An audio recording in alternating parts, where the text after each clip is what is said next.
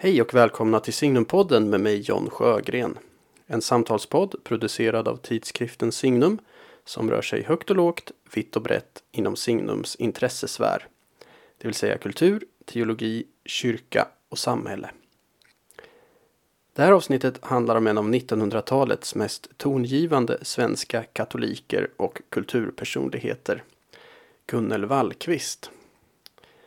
Wallqvist är för den breda allmänheten kanske mest känd som översättare av Marcel Prousts stora romansvit På spaning efter den tid som flytt samt som ledamot av Svenska Akademin. Men eh, Wallqvist var också en författare i egen rätt som skrev ett antal böcker om andliga och kyrkliga frågor. Där hon inte sällan trädde fram som en skarp kyrkokritiker med ett extra engagemang för ekumeniken och kyrkans enhet. Gäst i avsnittet är Alva Dahl som alldeles nyligen kommit ut med en bok om Gunnel Wallqvist. Slå rot i förvandling. Gunnel Wallqvists liv och livshållning. Och det är utifrån den som vårt samtal kommer att utgå. Hoppas ni ska finna samtalet intressant.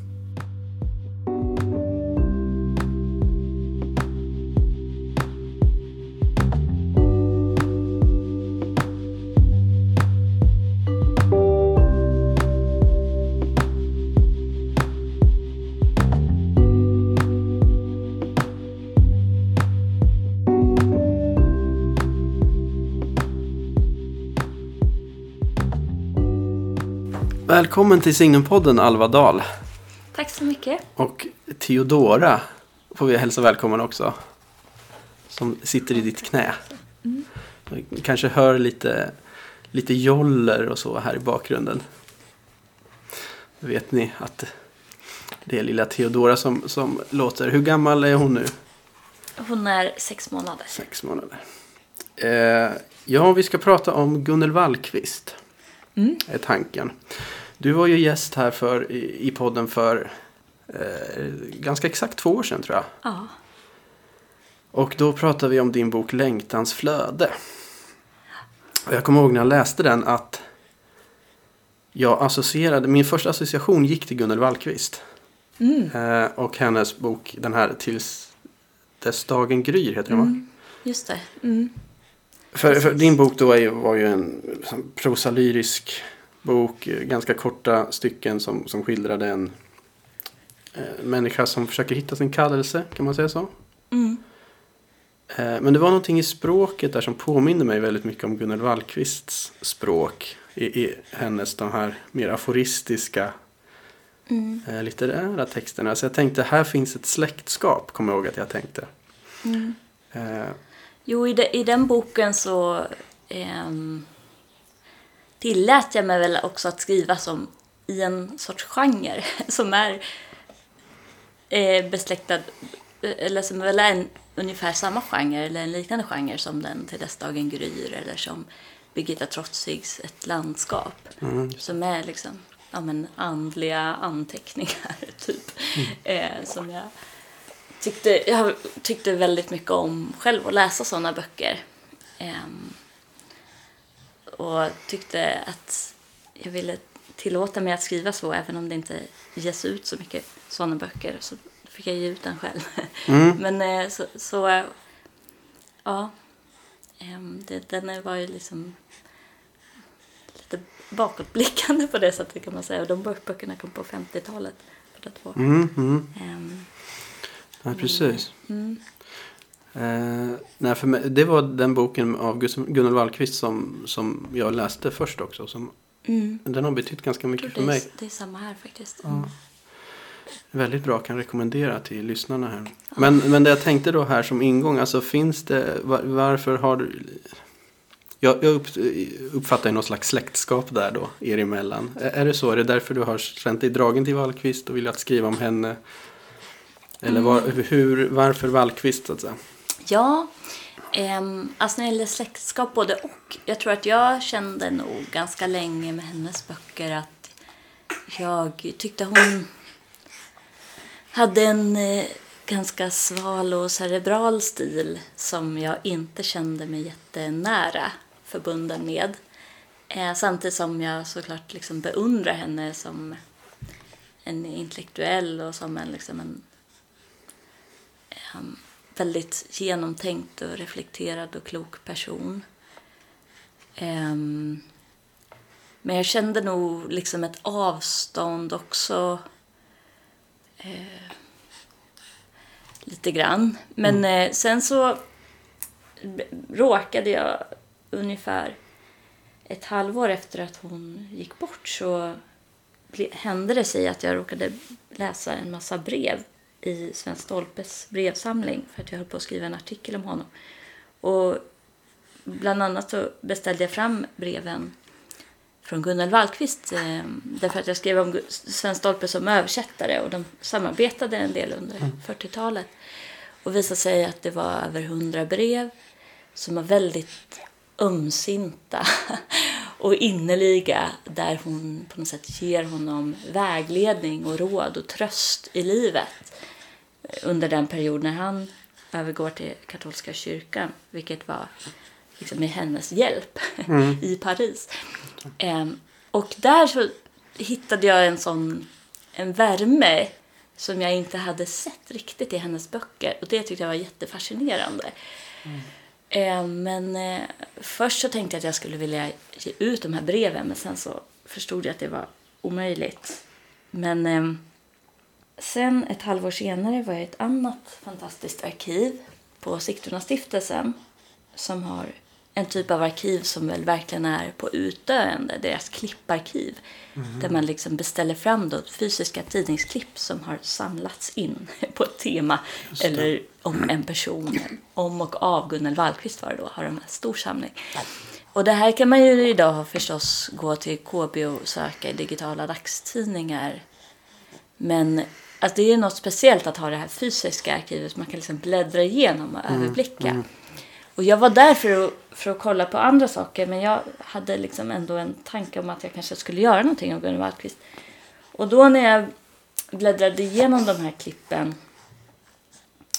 så kom jag på att om jag skriver om Gunnar Wallqvist så kan jag få en ursäkt för att skriva om en massa olika ämnen samtidigt som intresserar mm. mig. Ja, för att vi hade så många gemensamma intressen. Mm. Ja, men det är det jag tänkte lite med släktskapet. Ja, också. exakt. Det, mm. Ja, så på det viset absolut. Liksom, att mm. jag, ähm, så min första tanke var att jag skulle skriva essäer, en essäsamling. Ähm, där det, varje essä skulle ha liksom ett tema. Och så skulle mm. jag skriva vad Gunnel skrev och tänkte om det här och sen så reflektera själv kanske utifrån vår samtid och mina tankar. Men sen så, så småningom så blev det istället mer som en biografi. Mm. Eh, och jag tonade ner ganska mycket mitt explicita mina explicita sådär, samtidskommentarer. Det får man läsa mellan raderna i så fall och mm -hmm. fokusera på hennes liv och hennes tankar. Um, och, um, men eh, den är ju på något sätt, boken är både tematiskt och kronologiskt strukturerad. Mm, precis. Um, för det finns ändå de här temana i, som ett ja, men liksom vänskap var ett sånt tema jag ville ha från mm. början. Ekumenik, liturgi, Ja, men mm. precis. Nej, men boken är ju... Språk, översättning. Ja, ja, självklart. Det är det hon är mest eh, känd för. Eh, kanske i, bredare kretsar i alla fall. Mm. Ja men precis, boken är ju både kronologisk och tematisk. Eh, men jag tänker vi kan följa hennes liv lite kronologiskt. Men kommer vi in på de olika temana då. Eh, eh, jag tänker vi kan börja, alltså vi fokuserar kanske lite extra på hennes liv inom kyrkan och hennes trosliv och så. Eh, för det är mest i linje med, med podden här men vi kommer givetvis komma in på hennes verksamhet som översättare och så också. Eh, men hon blir ju, hon blir ju katolik då i, i unga år. Eh, och är hon 20 eller något sånt där när hon mm. blir? Eh, mm, precis. Alltså hur hittar en ung kvinna på, vad är det, 30, 1930, vad, när konverterar hon? hon 39. 39. Mm. 20 år tror jag hon är. Ja, hur, hur hittar en ung kvinna liksom till katolska kyrkan i Sverige 1939?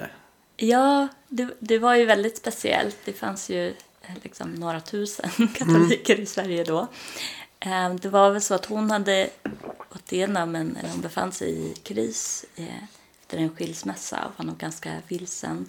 Hon eh, var, hade en tro sen konfirmationen som hade skänkts henne i samband med den första nattvardsgången, vilket var den viktigaste händelsen nog i hennes liv. Men hon hade känt sig inte hemma. Hon hade ingen självklart tillhörighet i någon svensk kyrklig församling. Så. Eh, men hon, hon letade väl efter ett kyrkligt hem och befann sig då i Stockholm. Och eh, hon hade blivit nyfiken på katolska kyrkan genom, eh, den, genom de skräckbilder som målades upp mm. i skolan. Eh, så, och hon tänkte när någonting beskrivs som så här fasansfullt, det, det, det kan ju inte stämma. Men vad är det som gör att man vill beskriva det så här? Det måste vara något spännande. Det fanns ingenting liksom inkännande eller ingen eh, förklaring av varför den katolska kyrkan är som den är, utan det var bara eh, fasa. Eh, och men också, också tidningsartiklar hon hade läst. Eh, så hon, hon var först i, i eh, Sankt Eriks eh, katolska domkyrkan. Men eh, där kände hon inte sig inte alls hemma. Men sen hittade hon in i ett litet dominikanskt kapell på Östermalm. Um, ehm, där de bad tidigärden och firade mässa på latin. Och eh, där kände hon sig hemma mm. i detta lilla kapell. Ett blått kapell. Ehm, och hon mötte också där en präst och dominikan, Père d'Archendieu som måste ha haft en särskild begåvning också för att möta unga människor som sökte. För att det var faktiskt, hon var inte den enda unga svensken som, som blev katolik efter att ha mött honom och fick mm. undervisning av mm. honom. Och, så han, han såg nog också hennes intellekt och eh, hennes behov av liksom, förklaringar och saker och ting. Han tog nog hennes, henne på allvar och undervisade henne och gav henne liksom, intellektuell stimulans. Mm. Eh, förutom att hon fann då gudstjänsten som eh, hon kände sig väldigt hemma i. Och eh, hon hittade då samtidigt eh, Dominikansystrarna som också bodde där precis intill kapellet och drev ett eh, hem där man kunde bo som ung kvinna. Så hon bosatte sig där på Sankta Ingridshemmet och bodde med Dominikansystrarna där. Eh, under den tiden före upptagningen eh, och en tid därefter. Så hon fick verkligen eh, liksom komma nära en väldigt både innerlig och intellektuellt stark del av, av den katolska kyrkan. Just det. Um, och det var också en, eh, en frankofon miljö, de talade mm. franska. Eh, Dominikansystrarna var utsända från Frankrike och även eh, patrarna där, bröderna. Och eh, hon tyckte jättemycket om franska och mm. eh, hade liksom en stor, var väldigt förtjust i franskan och, och Frankrike. Um, så det var ju också en miljö där hon fick tala franska och utveckla sin franska. Det. Så det måste ju verkligen ha varit en perfekt plats för henne just då mm. på flera sätt. Liksom både trygghet, stimulans och skönhet och vänskap. Just det. Fanns. Eh, mm. Liturgins skönhet är ju viktig för henne. Mm. mm. Och, och Mycket viktig. Det liturgiska livet så blir en, en, ja, en röd tråd genom hennes skrivande och mm. liv. Och så. Mm. Men det är bra att säga det här att hon är, hon är frankofil, det har hon ju med sig då. Och, men för hon hamnar ju sen i Frankrike också under ganska mm. många år. Och mm. eh, det, är, det som är så intressant med att läsa den här boken också är att man läser ju inte bara om Gunnel Wallqvist. Utan för att hon står ju på något sätt också i hela de stora rörelserna i kyrkans historia under mm. 50-talet. Särskilt då katolska kyrkan. För det är ju från Frankrike som den här liksom förnyelserörelsen kommer lite grann teologiskt. Eh, det man brukar kalla novellteologi och så. Och hon kommer i kontakt med, med det i Frankrike. Eh, och det är ju mycket det som sen som leder fram till andra Vatikankonciliet sen på 1960-talet.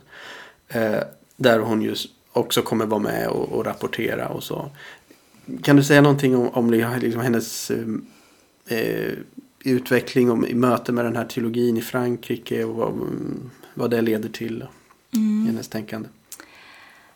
Ja, det var ju en enorm upptäckt. Hon hade ju här i Sverige undervisats då först av Per Darchenlieu och sen av en tysk jesuit i Uppsala, Pater Gerlach. Samtidigt hon, hon studerade på universitetet läste hon eh, språk och litteratur mm. eh, och inte teologi. Men, men eh, hon förstod det. Hon tog, tog till sig en princip som, som eh, Pater Gerlach här i i Uppsala eh, hade att det var viktigt att som, som religiös person att ens bildning på det religiösa området höll steg med bildningen mm. på det världsliga området. Eh, så, att, så att vid sidan av sina vanliga studier så, så såg hon till att, att eh, fördjupa sig i teologi och mm. fick då väldigt fin undervisning förstås tillsammans med några nära vänner av honom. Eh, men det var ju då en eh, tomist, ganska tomistisk mm. undervisning tror jag, som, mm. man, som, som det ofta var. Eh, och eh, när hon kom till Frankrike efter kriget så hittade hon en då förnyelserö den förnyelserörelse som fanns där. Hon hade väl hört talas lite grann om den innan men hon mm. dök verkligen rätt ner i den där. Och det handlade ju om en förnyelse både vad gäller teologi, liturgi och kyrkans sociala liv. Mm. Um, så genom framförallt kanske eh, jesuiter i Paris, eh, Per eh, vad heter han? Danielou, mm. Jean Danielou. Som ju blir en nära vän till Som blir en nära mm. vän. Eh, han undervisade på ett, ett, vid ett prästseminarium där kvinnor egentligen inte fick läsa. Men hon och några till hade, fick någon sorts specialdispens från mm. honom och, för att sätta sig lite vid sidan av och lyssna. Men eh, hon nöjde sig inte med det utan hon gick dessutom och besökte honom regelbundet och diskuterade innehållet i undervisningen och så. Mm. Så de blev goda vänner. Och den undervisningen och den teologi som han bedrev handlade mycket om att gå tillbaka till källorna. Det var väl mm. ledordet. Att, det var ju ledordet i hela den rörelsen. Hela rörelsen. Mm. Att eh, återupptäcka kyrkofäderna, den, den tidiga kyrkans eh, tankar och eh, kanske frigöra sig från en del överbyggnader från de senaste århundradena. Liksom mm. från motreformationen och framåt. Och en del liksom, dogmer som kändes påklistrade och onödiga. Mm. ehm, och hitta den friska källan på något sätt. Mm. Mm, du kan säkert tror jag summerar bättre. Vad Nej, men det är väl ungefär det. Man kan ju säga att det var en, eh, det var en reaktion mot eh, en form av nytomism som hade varit ganska dominerande under många år mm. i eh, katolsk teologi. Som ju hade blivit ganska ja, men, hyperrationalistisk, eh, lite stelbent så att säga. Mm. Eh, och här kom då de här nya tänkarna teologerna. Eh, och ja, men precis som du säger, gick tillbaka till källorna, lite mer dynamiskt tänkande så att säga. Mm. Har väl egentligen inget emot Thomas av Aquino, men han är ju ganska frånvarande ändå. Eh, i, deras tänkande. Mm. Eh, ja, som går tillbaka till Bibeln och kyrkofäderna. Precis. Sen eh, när det gäller liturgin så var det ju då en liknande rörelse. Att man eh, eh, ville också gå tillbaka där till eh, gregorianiken mm. och medeltidens eh, sångtradition. Och det var ju framförallt benediktinerna som, hade, som återupptäckte så det var framförallt benediktinerna som stod för den liturgiska delen av förnyelserörelsen. Och hon bosatt sig nära ett, ett kloster i Paris på Rue de la Sauce som, eh, där, där man verkligen ägnade sig åt det här och eh, tog liturgin på stort allvar och, och ville odla, odla den gregorianska sången. Mm. Ja, och eh, mm, på ett sätt är det ju hela den här rörelsen som finns i Frankrike som mm, kan man säga leder fram till andra Vatikankonciliet. Alltså de strömmarna som, som finns där är ju, påverkar ju mycket att andra Vatikankonciliet, att det blir som det blir och, och också att det kommer till kan man ju säga. Och eh, givetvis är hon där då, som sagt hon står mitt i, i kyrkans mest centrala händelser och andra Vatikankonciliet är väl det största kyrkohistoriska som sker under 1900-talet på ett sätt. Mm. Eh, hur, eh, hur hamnar hon där? Ja, hon, eh, hon blir utsänd av, eh, det är egentligen Ann-Marie Thunberg som var redaktör för tidskriften Vårlösen eh, som gavs ut i, från Sigtunastiftelsen eh, som sänder ut henne eh, för att rapportera. Eh, och först så tror man ju att det här ska pågå under en höst, andra mm. Vatikankonciliet, eh, under några månader. Eh, det är påven Johannes den 23 som har utlyst till biskopsmöte. Eh, men det kommer ju att pågå i fyra höstar mm.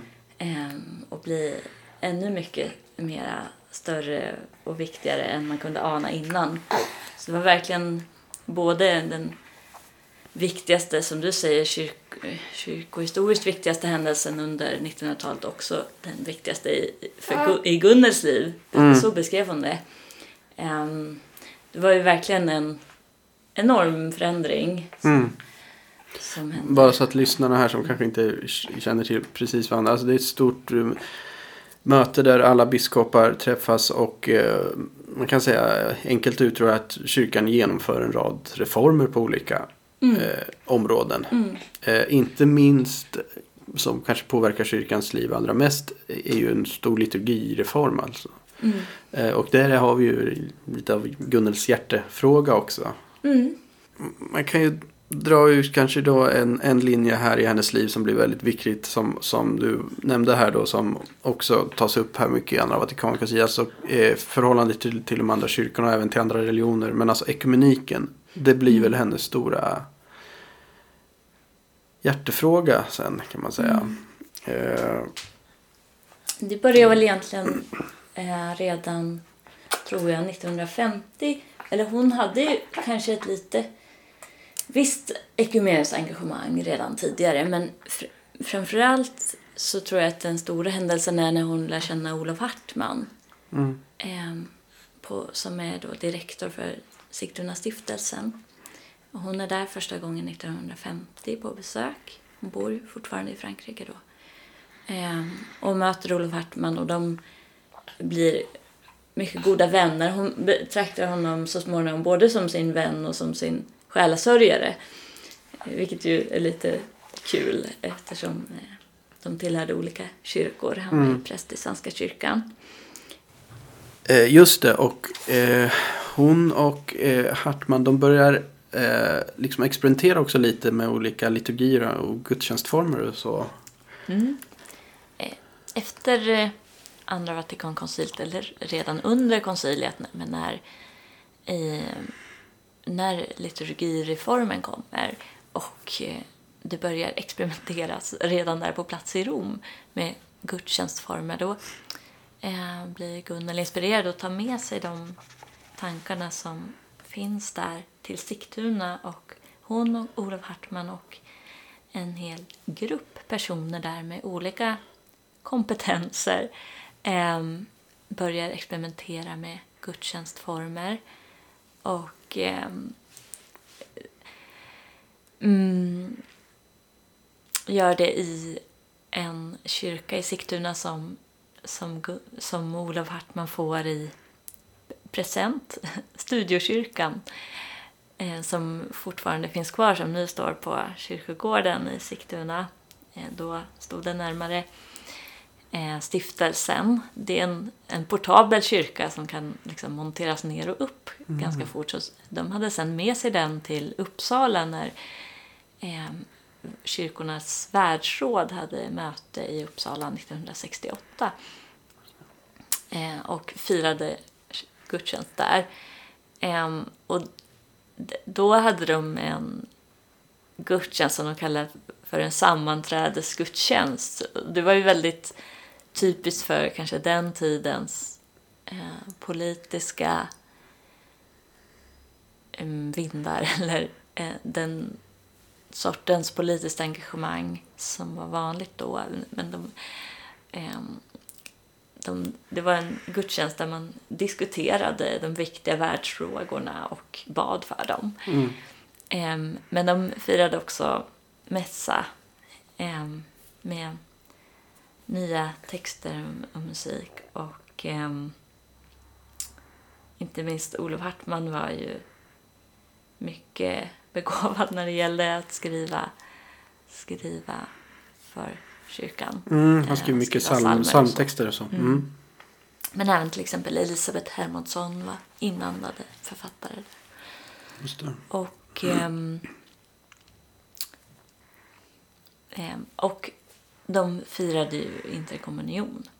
Och det var Precis. ju den stora Ja, det är den stora. Det är ju en stor sak. Eh, där, och det, det blir ju jätteviktigt för, för henne verkligen också. Mm. Det är ju något hon eh, Ja men bara att hon praktiserar det är ju eh, som liksom offentlig katolik och verkligen eh, är ju liksom radikalt. Mm. Och hon eh, Ja, hur ser hennes, liksom, hur motiverar hon det, det här? Mm. Nej, hon blir ju övertygad eh, ungefär under eller strax efter Andra Vatikankonciliet om att firandet av interkommunion, det vill säga att kristna över konfessionsgränserna, eh, katoliker och protestanter är väl det som är mest aktuellt i, mm. i hennes fall, det vill säga katoliker svenskkyrkliga, frikyrkliga i Sverige. Eh, det som är liksom aktuellt då. Mm. Eh, men såklart även ortodoxa egentligen. Att, att alla kristna firar nattvard tillsammans. Mm. Man blir övertygad om att det är vägen till enhet, mm. till kyrkans enhet. Och Bara flika som, in för de som inte vill att, om vi har, som inte är helt inne i den kyrkliga världen här, att idag är det alltså inte möjligt mm. Eh, för protestanter och katoliker att, att fira nattvard tillsammans. Precis, ja. en av de där stridsfrågorna som fortfarande är aktuella 50 år senare. Absolut, och det är fortfarande, jag tror att de flesta tycker att det är en eh, det är ju verkligen ett sår. Och, mm. men, men hur ska man hur ska vi komma dit? Och så, det är mm. mycket, mycket diskussioner kring det. Precis. Men, men Gunnel är då ganska tydlig och radikal i detta att vi, ja, detta är en väg till ja. enhet, inte att det är slutmålet. Är det ungefär så som Precis, hon resonerar? Det, det är inte målet för enheten utan medlet för mm. enheten. Så att medan kyrkans ledare då oftast nu som då ägnar sig åt att just reflektera över, som du säger, hur ska vi kunna nå dit, dit vi alla vill, till mm. det gemensamma nattvardsbordet, så resonerar Gunnel och några av hennes likasinnade som så att detta är inte någonting vi ska resonera om utan istället så ska vi fira nattvard och på så vis kommer vi uppnå enheten. Mm. Um, så det blir jätteviktigt för henne eftersom kyrkans enhet också blir en så viktig fråga och eh, Jesu bön i, i ett semane att de alla ska bli ett Um, det, det är någonting som griper tag i henne väldigt mycket. Och mm. um, hon Ja, hon är ofta kritisk mot den officiella ekumeniken som hon menar mm. är för trög och, och accepter, accepterar splittringen för mycket och, och inte gör något. Och till exempel hon kan vara jättekritisk mot att man ber för kristen enhet. Varför inte göra någonting istället? Mm. Det är inte mm. Gud som står i vägen för enheten utan det är vi. Ja. och sådär. Det var nästan, det var någon gång mot slutet av boken där jag nästan liksom skrattade och tvungen att skratta för att hon är ju hon är ju också en spridare av dålig stämning på något sätt. Mm. För då har hon blivit inbjuden att hålla något tal, jag tror i Linköping vid, eh, mm. vid sån här ekumenisk konferens. det är verkligen så här, det, det här är meningslöst typ. jag mm. var bara så besviken när jag såg det. Men när de kommit då och, och mm. säger det liksom att det här är ju det här är ju bara larv egentligen. Det här, ja. är, det här är inte riktig ekumenik, bara att vi sitter och pratar med varandra. För då har de uttryckt det så här, de fyra kyrkofamiljerna så här. Vadå, vi är en familj, vad är det för trams? Mm. hon skräder ju verkligen inte orden. Nej, nej. Eh, och, nej, precis. Hon blev väldigt upprörd över det uttrycket. Och också att man ska fira då parallella mässor. Liksom här ska den ortodoxa mm. fira och sen så bredvid så ska Svenska kyrkan fira istället för att samma. Mm. Eh, så att nej, eh, det, det är också en helt en eh, viktig observation att hon var inte rädd för att sprida dålig stämning eller säga, uttrycka vad hon Nej. tyckte. Mm.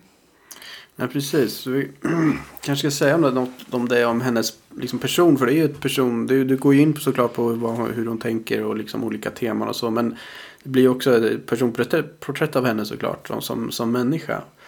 Och eh, det som slår mig är ju just att det finns en sån dubbelhet hos henne. En slags paradox i henne som, som jag tycker blir tydligt i boken. Det här att hon är den här verkligen förnyaren och en progressiv kraft. Samtidigt är hon så djupt rotad i traditionen. Hon, hon, det, det skulle ju aldrig förefalla henne att lämna katolska kyrkan. Alltså hon, hon, ägnar nästan hela sitt liv, eller en stor del av sitt liv åt att kritisera katolska kyrkan. Och, och, men jag, det skulle aldrig finnas på kartan att skulle lämna eller så.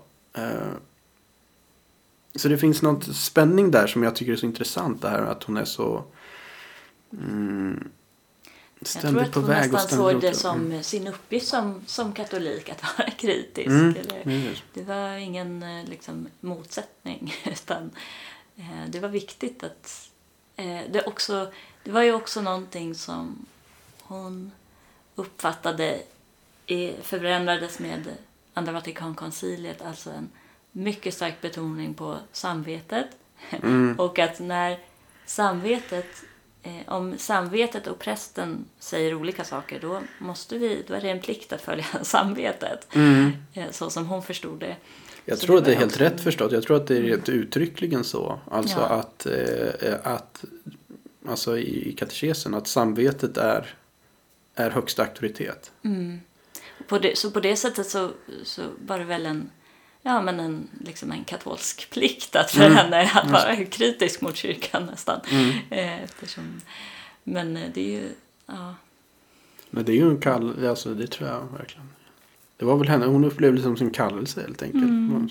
Kanske inte att, ja men precis, inte att vara kritisk för sakens skull såklart, men att eh, använda sin röst och sitt utrymme till att eh, påtala de missförhållanden som mm. man såg. Mm. Mm. Och det vet ju alla att det det råder ju inte brist på missförhållanden. Nej, och sen så, jag upplever att det också, eftersom den här kritiken och, och den är så stark, det är någon glöd i henne. Det måste ju springa någon, i en kärlek till mm. kyrkan. Ytterst sett. Mm. Det det är ju hon, faktiskt någonting som hon kanske inte skriver så mycket om Nej. direkt. Eller gör hon det? Eh, men däremot så uttrycker hon ju det med, det med sitt liv. Alltså hon mm. lever ju verkligen nära kyrkan. Mm. Um, särskilt i vissa perioder. Hon, uh, men att hon till exempel ber um, alltså tidiggärden Mm. Alltså det är ju ett sätt att leva i, i kyrkans bön varje dag. Mm. um, och hon trivdes mycket bra i kloster och bodde flera perioder liksom nära kloster för att kunna delta i mm. eh, gudstjänstlivet. Och eh, hon ja, men, följde med i de teologiska aktuella debatterna. Och, och, nej men så att det, var ju, det var ju hennes liv och verkligen hennes hjärta. Mm. mm. Sen tycker jag att hon eh, är intressant det här att hon aldrig eh, blir färdig om man säger så. Jag tänker mm. på det här klassiska Tranströmer-citatet när jag läste din bok. Det blir aldrig färdig och det är som det ska. Mm. Eh, för att hon slutar ju aldrig söka. Hon blir aldrig liksom riktigt nöjd. Utan hon, hon hittar ju hela tiden någonting nytt. Eh, mm. efter andra Vatikankonciliet så är det den här liksom upptäckten av nya liturgier. Sen blir hon intresserad av det här med scenmeditation och, och håller på med det. Och sen slutet av sitt liv eller senare delen av sitt liv så upptäcker hon öst, den östliga kyrkan, ortodoxa mm. traditionen och går eh, liksom helt in i det. Så att hon, hon är ständigt sökande. Mm. Ja, verkligen. Mm, och det är ju, där finns ju också den här spänningen som du pratade om med eh, tradition och förnyelse. Att hon, hon, eh, hon söker nya gudstjänstformer så det är också liksom, ja men det är ofta ett sätt att på något sätt gå, söka sina rötter och samtidigt så är det någonting nytt.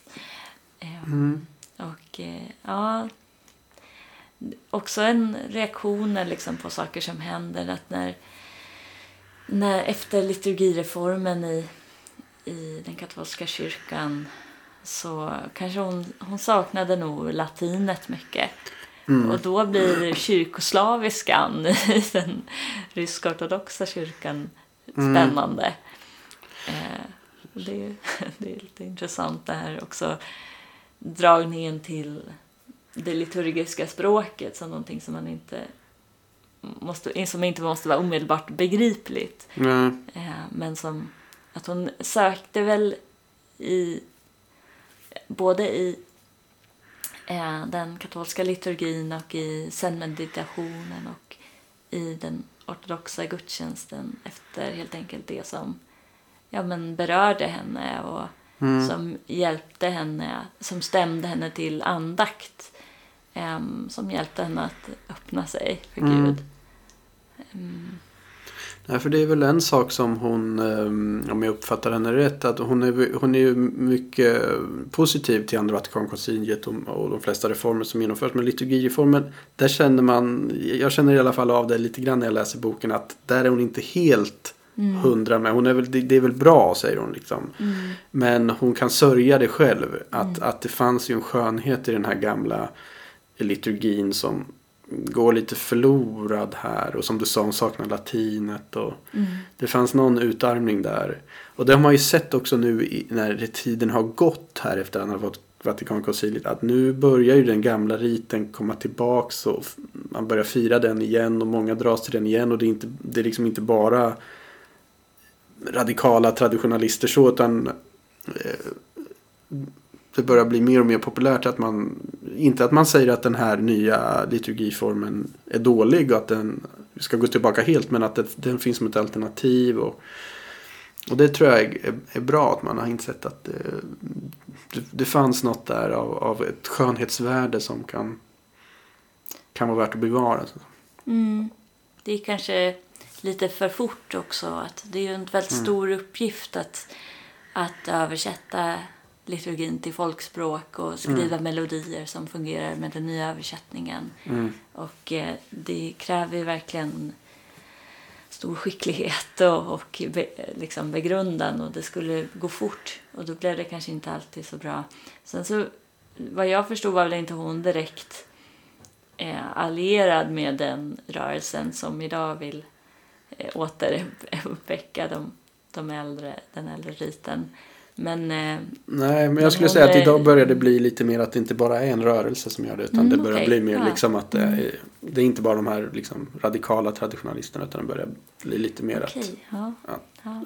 även vanliga mainstream-katoliker okay. inser att det där är ganska mm. trevligt. Det kan få finnas som ett alternativ. Mm. Ja, men det är ju säkert väldigt eh, välgörande i så fall för, mm. för kyrkan. För, eh, försonande. Mm, mm. Men det, det var väl det att den här ja, men den latinska riten krävde så mycket förförståelse kanske ja, innan man kan eh, ta till sig den.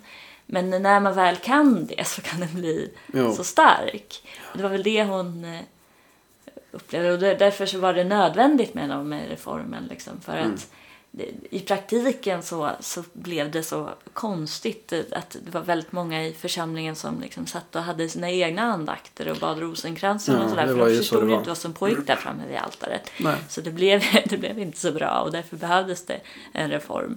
Men för kanske de få som följde med och på något sätt hade möjlighet och tillgång till eh, språket och, och, och ritens djupa innebörd mm. så, så blev det såklart en förlust. Mm. Ja. Nej, jag personligen har ju bara upplevt den nya liturgin. Mm. Så här, jag tycker den är jättebra, mm. jättefin. Jag vet inget annat. Så, så. så, jag tycker den är verkligen liksom djup och man kan gå in i den hur djupt som helst. Mm. Alltså det, så att, mm. Ja, men precis. Alltså, en sak som är ganska intressant här också som det tar upp lite grann i boken. Det, alltså hon är ju en progressiv röst vad gäller många av de här klassiska hot button issues som man pratar om i kyrkan och så. Men eh, en sak som hon nästan är oreflekterat över är ju att hon är kvinna i en sån oerhört mansdominerad värld. Mm. Och hon är en sån stark kvinnlig röst i, i en mansdominerad miljö. Mm. Men eh, är det så att det, alltså det, hon, reflekterar, hon tänker inte riktigt på det? Hon, hon, är, hon, hon, är, har ju ingen så här uttrycklig feministisk agenda eller något sånt, överhuvudtaget. Verkligen inte. Nej, hon framstår ju som, om man får säga det så kan hon ju framstå som nästan naiv liksom, inför, det, mm. inför patriarkatet. Mm, mm. och inte minst inom kyrkan. Um, och vilket som jag skriver en del om kanske var strategiskt. Det kanske hjälpte henne på en del sätt att hon inte kritiserade Fast hon var så det, frispråkig vad gällde allt annat. Ja, så det känns, mm. ja nej men verkligen. Eh, nej, det var som att hon hade ju själv eh, så mycket förmåner. Alltså hon, hon fick verkligen själv så mycket stöd tror jag från kyrkan. Alltså i, i mm. kyrkan i form av olika enskilda personer som, som hon lärde känna, som uppmuntrade henne, undervisade henne, lyssnade på henne, eh, blev hennes vänner som var män. Mm. Eh, och hon, eh, ja, man får intrycket av att hon liksom inte riktigt såg att det inte var så för alla kvinnor. Eh, hon, hon hade inget emot att vara eh, ensam kvinna som hon ofta var i många situationer och ja, man får intrycket att hon tänkte inte på att det kanske hade funnits andra kvinnor som gärna hade fått mm. vara, velat vara med också eh, i de här teologiska debatterna eller så. Eh, men hon hade ju för sig eh, liksom många också kvinnliga liksom, vänner och eh, samtalspartners. Men mm. hon, eh, hon lyfte också själv mycket fram män i i ja, sitt skrivande. Det gjorde verkligen. Ehm, och eh, så, hon har översatte Marcel Proust. mm, ja, vi får ju komma in såklart på lite på Proust här mm, så småningom. Ja. Eh, och ja, nej, men I hennes bok om helgon så är det bara manliga helgon hon ja, skriver om. Ja, precis. Och, för det kan man ju tänka det finns väldigt många kvinnliga helgon. Man ja. skulle, och, och hon hade ju också en, liksom, en, var nog, hade nog en varm relation till flera kvinnliga helgon som eh, Katarina av Siena och Therese av Lisieux. Mm. Men så varför tog hon inte upp dem liksom? Ja. Nej, det, det var, jag uppfattar det i alla fall som nästan som en liten blind fläck. Ja, hon går ju aldrig in i frågan eh, med, som sagt, hon, hon väjer ju inte för de här klassiska eh, liksom, frågorna preventivmedel, abortfrågan. Alltså där uttalar hon sig Mm. gärna. Mm. Men hon, kvinnliga präster, det säger nej men det är nästan, nej men det är inte så intressant.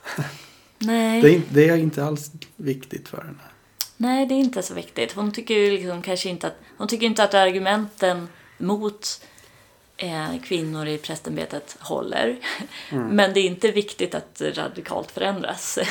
För då, då är risken, att, risken för splittring så stor inom kyrkan. Och den, det är allvarligare Det är att kyrkan ja. splittras än att det finns kvinnor som, som upplever en prästkallelse men inte får den bekräftad av kyrkan. Det är liksom underordnat för henne.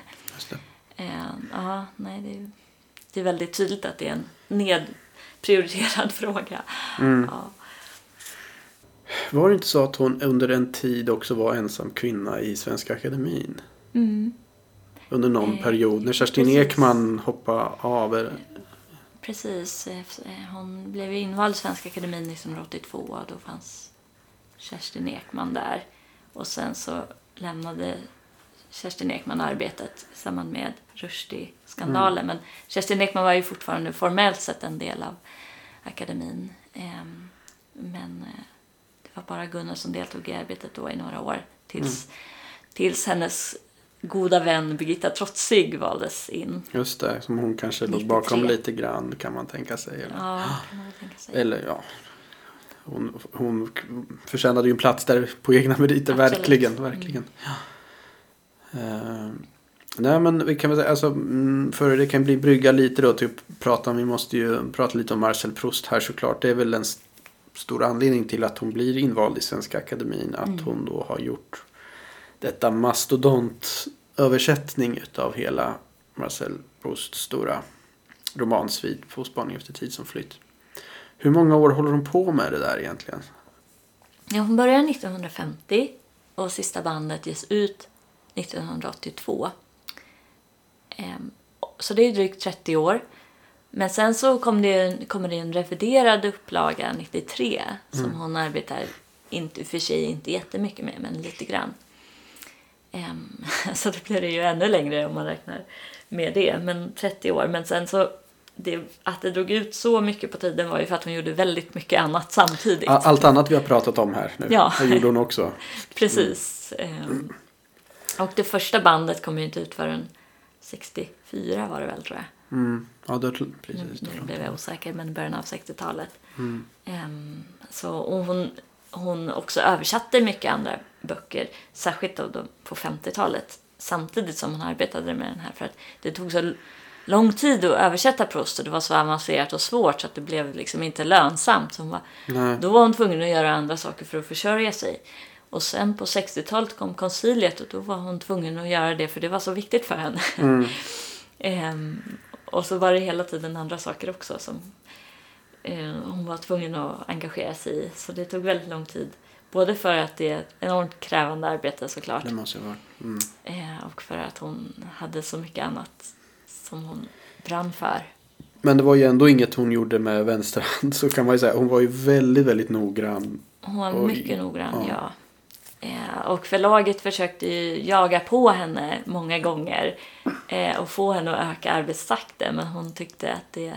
Hon vägrade liksom släppa på sina kvalitetskrav och göra något hastverk utan hon, hon var... Hon, hon kände att hon måste låta det ta den tid det tar och hon var övertygad om att det skulle finnas precis lika många intresserade läsare efter no- några år. Mm. Eh, och så blev det ju. Mm. Ja, Proust-intresset har väl nästan bara ökat Mm. med, med tiden. Känns det som. Visst. Och fortfarande väldigt Ja. stort och kommer nya läsare hela tiden. Ja, nu, nu är det ju Proust-jubileum i år. Man märker det kommer ju liksom en ström av böcker om Proust. kom precis ut ett specialnummer av tidskriften Biblis om Proust. Såg Mm. jag. Och, nej men det, ja, många upptäcker honom. Alltså hon, hon lever ju ett, ett helt liv nästan med Proust på något Mm. sätt. Mm. Mm, det är ju egentligen hela hennes yrkesliv som han finns med. Mm. Mm. Och hon lär sig väl eh, av honom också, av det arbetet. Ehm, det, det utvecklar säkert hennes eget skrivande mycket. Mm. Mm. Att arbeta med den översättningen. Tänk som en kanske av, avrundning här lite grann. Det finns ändå någonting, jag, jag har läst din fina bok här om Gunnel Wallqvist. Eh, och, men det är någonting i liksom, som gör att man ändå inte riktigt kommer den in på livet. Förstår du vad jag menar? Mm. Mm. Och det är ingen kritik mot boken så att säga. Mm. Eh, är det också något, så jag är nyfiken på hur du tänker om det som har ägnat dig nu så många år åt henne och skrivit om henne. Mm. Har du lärt känna henne? ja, nej, men det, det är intressant för jag har, jag har intervjuat en lång rad personer som kände henne och som, eller som andra personer sa du måste prata med den här mm. för han eller hon var, liksom stod Gunnel väldigt nära och sådär. Men sen mm. så när man pratar med den här personen så så tänkte nej men vi kommer aldrig riktigt nära. Det var svårt nej, att komma nära Gunnel säger, mm. säger de flesta då. Och eh, ja, liksom de här smärtpunkterna i hennes liv det är, person, det är saker som hon nästan aldrig liksom tog upp.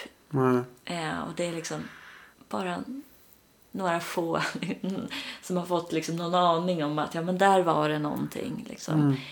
Mm. Eh, så hon höll ju väldigt hårt på sitt privatliv och hade väldigt stark integritet. Mm. Och det är ju klart att, om att nu börjar jag spåna här men om man, vi pratar om det här med att hon var stark och så så kan ju det vara kanske ett, en sorts sätt att vara lite mindre sårbar också. Men mm. eh, hur som helst så hade hon väl det behovet av att hålla människor lite grann på avstånd.